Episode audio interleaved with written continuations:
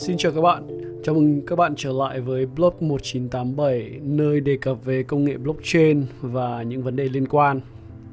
Bạn đang lắng nghe podcast số 6 trong series giới thiệu về công nghệ blockchain và vẫn là tôi, Oscar, hot của kênh.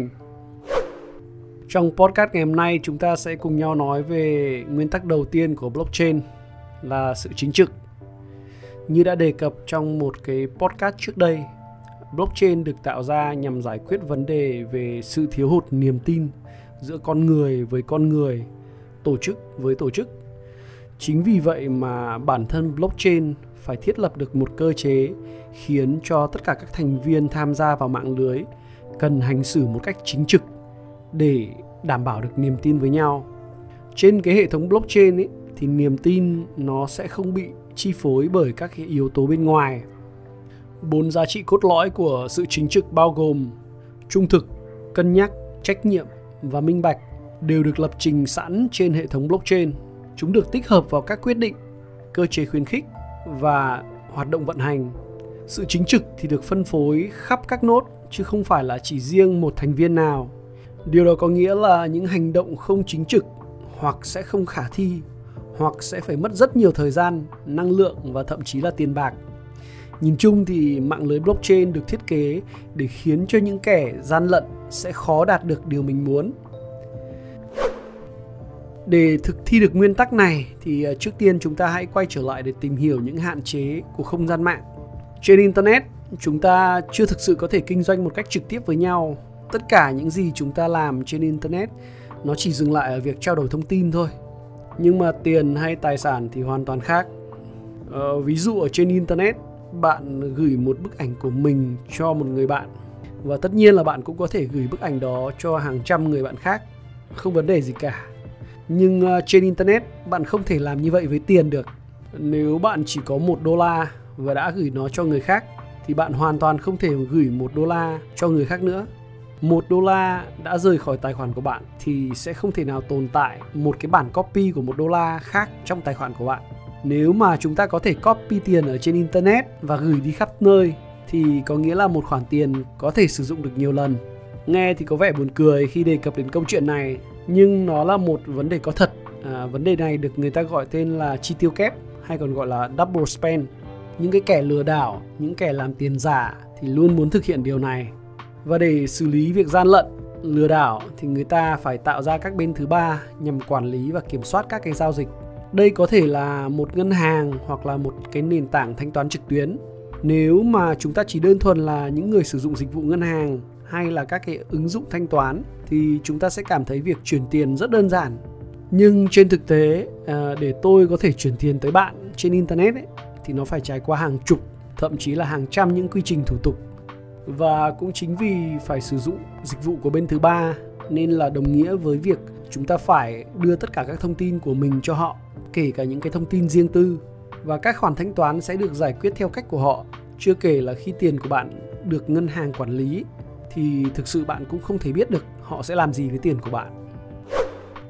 Thế rồi à, một cái đột phá đã xảy ra vào năm 2008 khi mà công nghệ blockchain xuất hiện với việc sử dụng một mạng lưới phân tán đồng cấp kết hợp cùng với cả công nghệ mật mã thì à, Satoshi Nakamoto đã tìm ra cách giải quyết vấn đề chi tiêu kép mà không cần đến một bên thứ ba duy nhất.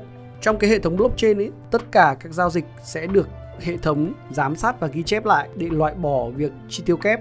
Thợ mò hay những người vận hành nốt ấy, sẽ thu thập lại các giao dịch, sắp xếp chúng vào một khối và thêm nó vào chuỗi khối. Mỗi khối lại phải tham chiếu tới khối trước để được coi là hợp lệ. Toàn bộ các giao dịch đều được công khai, giúp cho việc truy dấu rất là dễ dàng dễ hơn cả tiền mặt thông thường. Vì vậy mà mạng lưới blockchain được xem là có tính trung thực và minh bạch rất cao. Nhưng mà chưa dừng lại ở đó, tại sao blockchain lại đem lại niềm tin rất lớn giữa các thành viên trong hệ thống thì đó chính là nhờ một cơ chế đồng thuận hay là cách thức mà tất cả mọi người thống nhất về một quyết định nào đó. Ví dụ như blockchain Bitcoin thì dựa vào cái gọi là bằng chứng công việc, proof of work để lựa chọn người tạo ra khối tiếp theo như đã biết, các thợ đào sẽ phải sử dụng tài nguyên của họ, cụ thể là máy tính này, điện này để ghi chép và đi tìm lời giải cho hệ thống. Ở đây là số nonce và giá trị băm hash. Để giải được câu đố sẽ đòi hỏi khá nhiều nguồn lực, nhưng nếu tìm ra được đáp án thì việc kiểm tra sẽ được thực hiện rất là dễ dàng và nhanh chóng. Và người giải xong bài toán đầu tiên sẽ là người tạo ra khối tiếp theo. Đồng thời người đó cũng sẽ nhận được một phần thưởng là một số lượng Bitcoin theo quy định. Không có cách nào để gian lận hay là dùng thủ thuật trong quá trình đi tìm lời giải. Và người thợ đào nếu muốn được những thành viên khác công nhận thì cũng phải công bố cụ thể cách mà anh ta tìm ra đáp án. Sau đó thì mọi người sẽ cùng nhau xác nhận. Thì bạn có thể nhận thấy là vấn đề niềm tin được giải quyết khá triệt để trong hệ thống blockchain vì tất cả các thành viên đều có vai trò ngang hàng, không một ai có quyền hơn người kia. Họ cùng nhau thực hiện một công việc, cùng nhau đồng thuận về một vấn đề thì rõ ràng là niềm tin giữa họ với nhau nó sẽ cao hơn.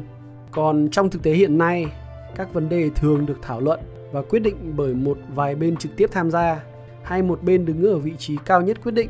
Các thành viên còn lại trong cộng đồng gần như không đóng vai trò gì. Vì vậy mà niềm tin trong các tổ chức như vậy thường hạn chế. Ngoài ra còn có những cơ chế đồng thuận khác.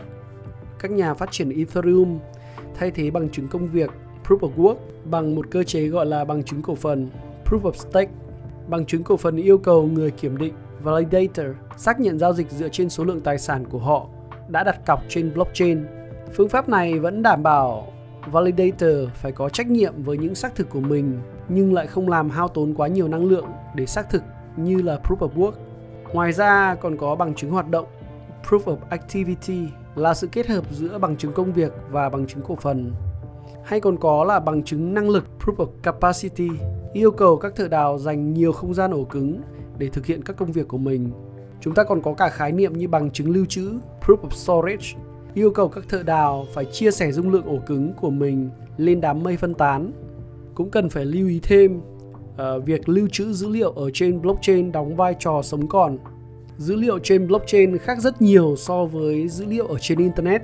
Trên internet, phần lớn các thông tin khá hỗn loạn và không có cái kết nối chặt chẽ với nhau từ quá khứ tới hiện tại. Còn ở trên blockchain, dữ liệu hiện tại phụ thuộc chặt chẽ vào từng chi tiết trong quá khứ. Việc di chuyển của Bitcoin trên mạng lưới sẽ được đánh dấu vĩnh viễn kể từ thời khắc chúng hình thành và một cái Bitcoin được xem là hợp lệ thì cần phải tham chiếu đến quá khứ của chính nó ở trên blockchain. Do đó thì blockchain phải đảm bảo được tính toàn vẹn. Dù cho có áp dụng bất kỳ cơ chế đồng thuận nào thì blockchain phải đảm bảo được sự chính trực thông qua việc lập trình và tuyệt đối không chấp nhận sự tác động trực tiếp của một cá nhân hay đúng hơn là một con người vật lý nào. Vậy thì tại sao chúng ta phải làm như vậy?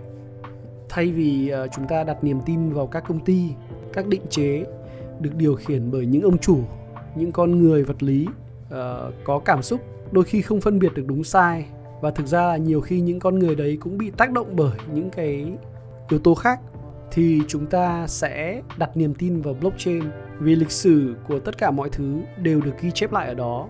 Chúng ta có thể kiểm tra và không thể thay đổi bất kỳ điều gì đã diễn ra. Và tất nhiên rồi, điều này nó có ý nghĩa vô cùng to lớn đối với các hoạt động văn hóa, chính trị, kinh tế và xã hội. Không chỉ đơn thuần là ai đã kết hôn với ai, ai đã bầu cho ai, ai đã trả tiền cho ai. Nó có thể được ứng dụng trong những lĩnh vực mà người ta đòi hỏi những dữ liệu thực sự chính xác đáng tin cậy để có thể dựa vào đó đưa ra những quyết định tiếp theo. Blockchain có thể cho bạn biết ai đang sở hữu cái gì bất kể tài sản đó là tài sản vật chất hay trí tuệ. Bạn tốt nghiệp trường nào có phải bạn đã mua khẩu súng này hay không? Đôi giày nike này có phải do hãng nike làm ra hay không với sự trợ giúp của công nghệ blockchain chúng ta sẽ có thể xác minh được điều này mà không mất quá nhiều thời gian. Tốc độ của các giao dịch sẽ nhanh hơn nhưng vẫn đảm bảo được tính chính xác. Đồng nghĩa với việc xã hội này sẽ vận hành một cách hiệu quả hơn rất nhiều so với những gì đang diễn ra hiện nay. Chào các bạn, các bạn vừa lắng nghe podcast số 6 trong series giới thiệu về công nghệ blockchain của blog 1987. Trong những podcast tiếp theo, chúng ta sẽ tiếp tục tìm hiểu về những nguyên tắc thiết kế của hệ thống blockchain các bạn hãy theo dõi kênh để không bỏ lỡ những kiến thức thú vị.